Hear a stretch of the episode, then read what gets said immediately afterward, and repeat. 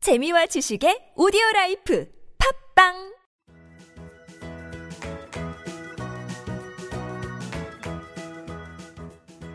따지하 아토토토 중국어 배우기 중국에서 온 저 왕피민과 함께하는 아토토토 이슈 중국어 시간입니다. 이슈되는 부분을 중국어로 배우는 시간 따라할 준비되셨나요?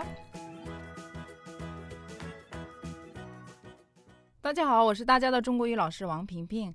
안녕하세요, 여러분의 중국어 선생님 왕핑핑이라고 합니다.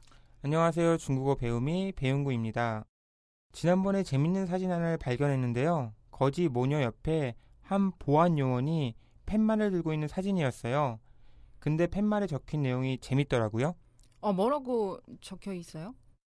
팻말에 적힌 내용은 사기꾼이었어요. 그 모녀 거지가 사기꾼이라는 건데요. 이 모녀 거지는 병원비를 도둑 맞아 집에 돌아갈 돈이 없어서 병원 앞에서 구걸을 했다고 합니다. 딱한 마음의 보안 요원과 동료들은 볼 때마다 돈도 주고 도시락도 시켜주면서 도와주었는데요. 근데 병원비와 집에 도- 돌아갈 차비를 마련하고도 계속해서 구걸하는 걸 보고 위장 거지인 줄 알았던 거죠. 그래서 모녀 거지 옆에서 사기꾼이라는 팻말을 들고 사진을 찍은 거예요. 아, 그렇구나. 모녀 거지가 얄미웠군요. 그래도 딸은 좀 딱한데요. 네, 좀 그렇죠. 얼마나 힘들었으면 그렇게까지 했을까라는 생각도 들지만 그래도 딸 앞에서 할 행동은 아닌 것 같아요. 그렇죠. 맞습니다. 자, 그러면 오늘 왕피민과 함께하는 이슈 준거 우리 지금 시작해볼까요?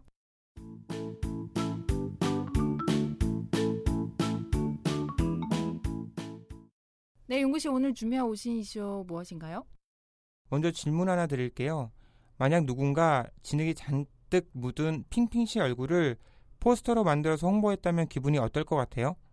괜히 기분이 나쁘죠. 어떻게 좋아합니까? 괜히 나쁘죠. 실제로 이런 일이 일어났는데요. 30대 여성 A 씨는 어느 날 지인들로부터 깜짝 놀랄 소식을 들었어요. 네. 자신의 모습이 머드 축제 포스터에 실려 지하철 1호선에 붙어 있었다는 것인데요. 그뿐 아니라 몸에 진흙을 묻히고 누군가의 어깨 위에 목마를 탄 모습이 본영 씨 페이스북에도 올라와 있었다는 것이죠. 아, 너무 화나했을 것 같은데. 네, 맞아요. 많이 황당했을 것 같아요. 그래서 A 씨는 즉각 조직위에 항의를 했고 2천만 원을 배상하는 소송을 냈어요. 이에 재판부는 당시 30대 초 중반의 여성으로서 머리와 얼굴에 진흙이 묻은 사진이 알려질 경우 상당한 수치심 등을 느꼈을 것이라며 300만 원을 배상하라고 판결을 내렸습니다. 아, 그럼 저도 이제부터 혹시 제 사진 어디 없는지 한번 찾아봐야 되겠네요. 그럼 오늘 준비한 문제는 무엇인가요? 제가 오늘 준비한 문장은 제 얼굴이 포스터에 실렸습니다. 제 얼굴이 포스터에 실렸습니다. 오늘 이 문제 한번 배워보도록 할게요. 아, 일단 앞에 부분 제 얼굴 중거로 我的脸, 워들리엔 我的脸. 워들리엔 네. 어, 포스터 이 단어는 중거로 海报,海报海报.海报 그렇죠. 어, 포스터에 실렸습니다. 이 표현 중국어로 상하이바오러.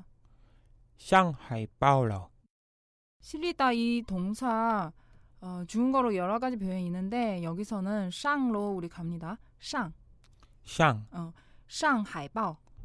上海报 그렇죠. 상하이바오러 뒤에 르 붙이는 거는 지금 과거잖아요. 실렸습니다. 그래서 마지막 르 붙이는 거예요. 상하이바오러. 上海报了 예, 포스터에 실렸습니다. 이 표현이에요. 그래서 앞에는 我的脸我的脸 상하이바오러. 上海报了 네. 어, 솔직히 되게 얼굴이 특별하게 강조하지 않은 이상 거기는 脸 빼도 돼요. 얼굴이 脸 빼도 돼요. 그냥 我上海报了.海报了. 그쵸. 내가 어, 포스터에 좀 실렸어. 이 표현이에요. 어, 만약에 얼굴이 강조하고 싶으면은 얼굴이 들어가서 我的脸.我上我的脸 어, 脸은 얼굴이에요. 我的脸上海报了.我的脸上海报了 네. 여러분 만약에 어, 제가 포스터에 실렸습니다. 이 표현하려면은요. 我上海报了.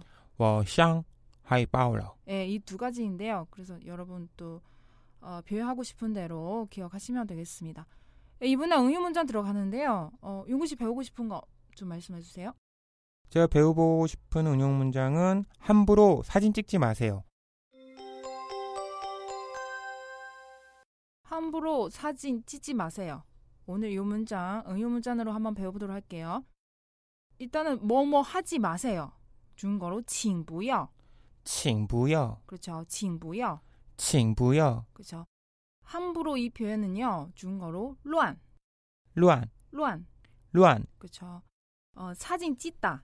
이 표현 중거로 拍照,拍照,拍照.拍照, 함부로 사진 찢다. 그럼 乱拍照.乱拍照, 그렇죠. 이런 행동을 하지 말라는 거죠. 그래서 请不要请不要乱拍照.乱拍照, 그렇죠. 이어서 请不要乱拍照.请不要乱拍照, 함부로 사진 찌지 마세요. 이 표현이에요. 请不要乱拍照.请不要乱拍照. 그럼 지금까지 배운 문장 우리 다시 한번 복습할게요.